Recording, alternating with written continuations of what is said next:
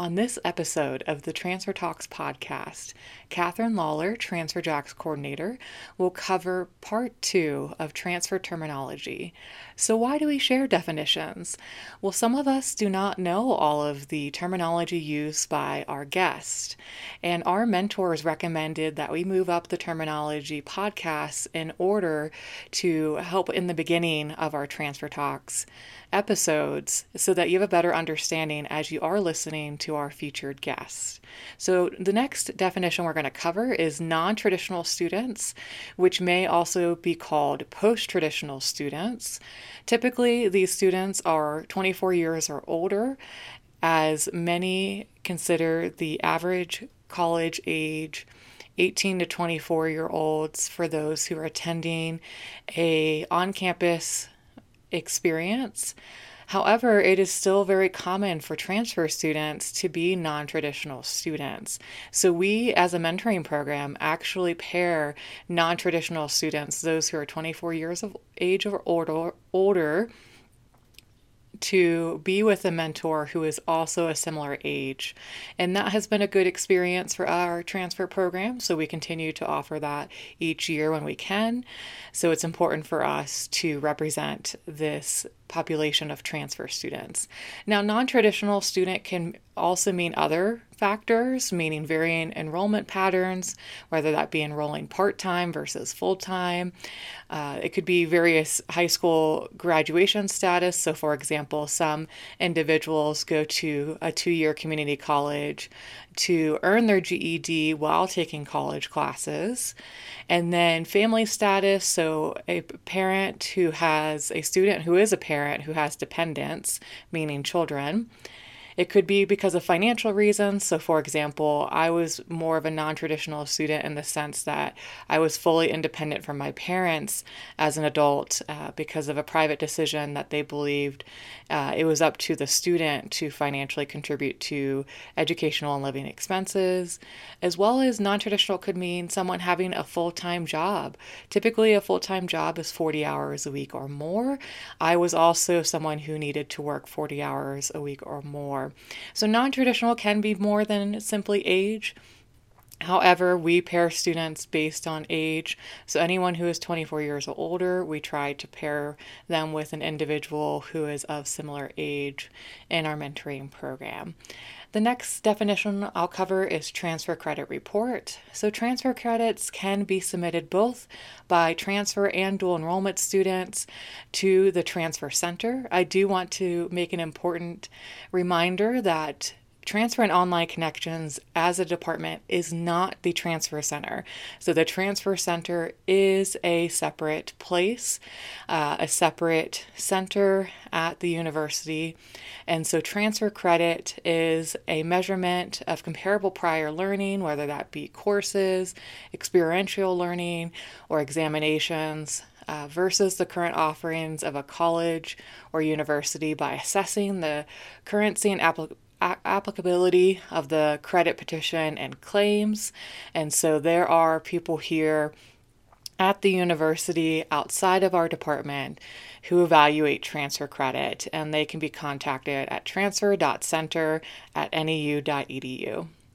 The third definition is student employment. So, a student, undergraduate or graduate, engaged in research, teaching, work study, or another related or comparable position at an educational institution like our university is can, can be considered a student employee. Typically, at Northern Arizona University, our individuals use a platform called Handshake to find part time, on campus, some off campus, and seasonal employment that will prepare you for the realities of the 21st century workforce. The fourth definition is talking about the Education Abroad program because one of our guests mentioned their experience on short term trips. So, Education Abroad offers a, a robust study abroad program and encourage all students to explore their international options at some point during their time at the university. They offer traditional exchange programs, faculty led programs, and provider programs. The Center for International Education has advisors available to help you figure out which one is right for you and make it easy for you to get there. Number five is student clubs and organizations. So, this means a group, club, or organization having students as its primary members or participants. At Northern Arizona University, we have 400 student clubs and organizations. If you can't find something that you're interested in, you can start your own club as long as you meet the club or organization's requirements. Definition number six is Phi Theta Kappa. This is an honor society that recognizes the academic achievement of college students and provides opportunity for its members to grow as scholars and leaders. Established in 1918, Phi Theta Kappa has a presence on almost 1,300 community college campuses in 11 nations. The American Association of Community Colleges recognizes Phi Theta Kappa, or PTK, as the official honor society for two year colleges uh, since 1929. More than 3.8 million students have been inducted since 1918, with approximately 250,000 active members in the nation's community colleges, making Phi Theta Kappa a true catalyst among members and colleges. So, the important factor here is someone who went to a two year community college could have become a member depending on their academic achievement. So, if one of our guests mentions PTK, it's because they were a community college two year transfer student. We also offer Tau Sigma Honor Society.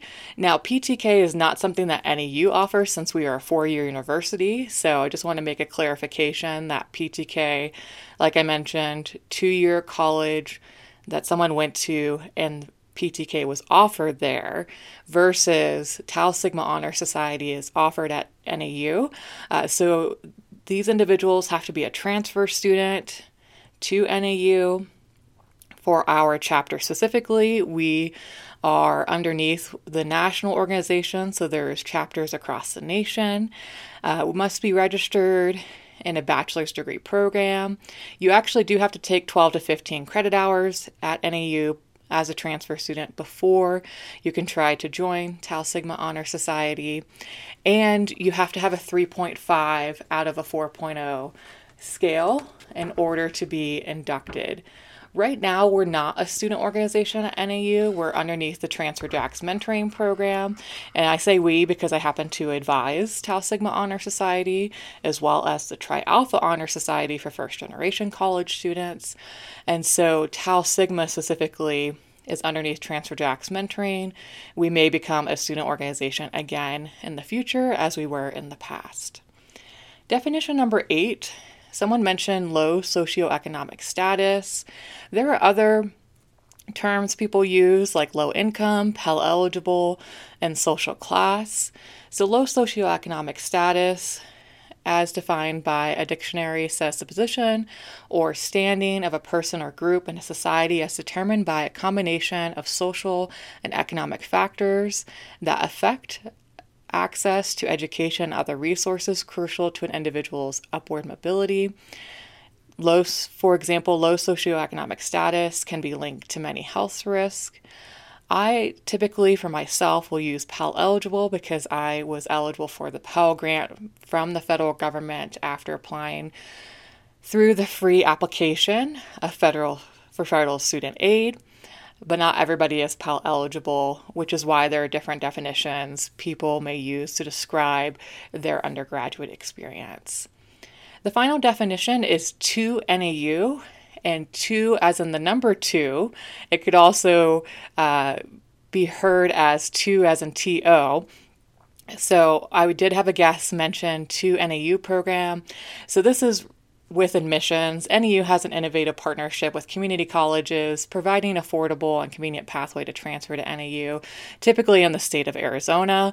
There could be some other community colleges as well, but I will tell you, based on the admissions webpage, most of them are located in the state of Arizona. Through the 2 NAU Pathway Program, students maximized their college credits and took courses that they needed to transfer to NAU. So you will have some guests that went through the two NAU programs. So I'd want to make sure we mentioned that. In my last episode, I mentioned military connected students, and I did want to mention in this episode that they are actually mentored by Veteran and Military Affairs because of the variety of military benefits that can be offered to students. We want to make sure they're receiving accurate information. So those transfer students can attend our events. However, they're not paired with a Transfer Jacks mentor because Veteran and Military Affairs has a mentoring program to help military connected students. That's it for today's podcast. Thank you for tuning in. We'll see you next time.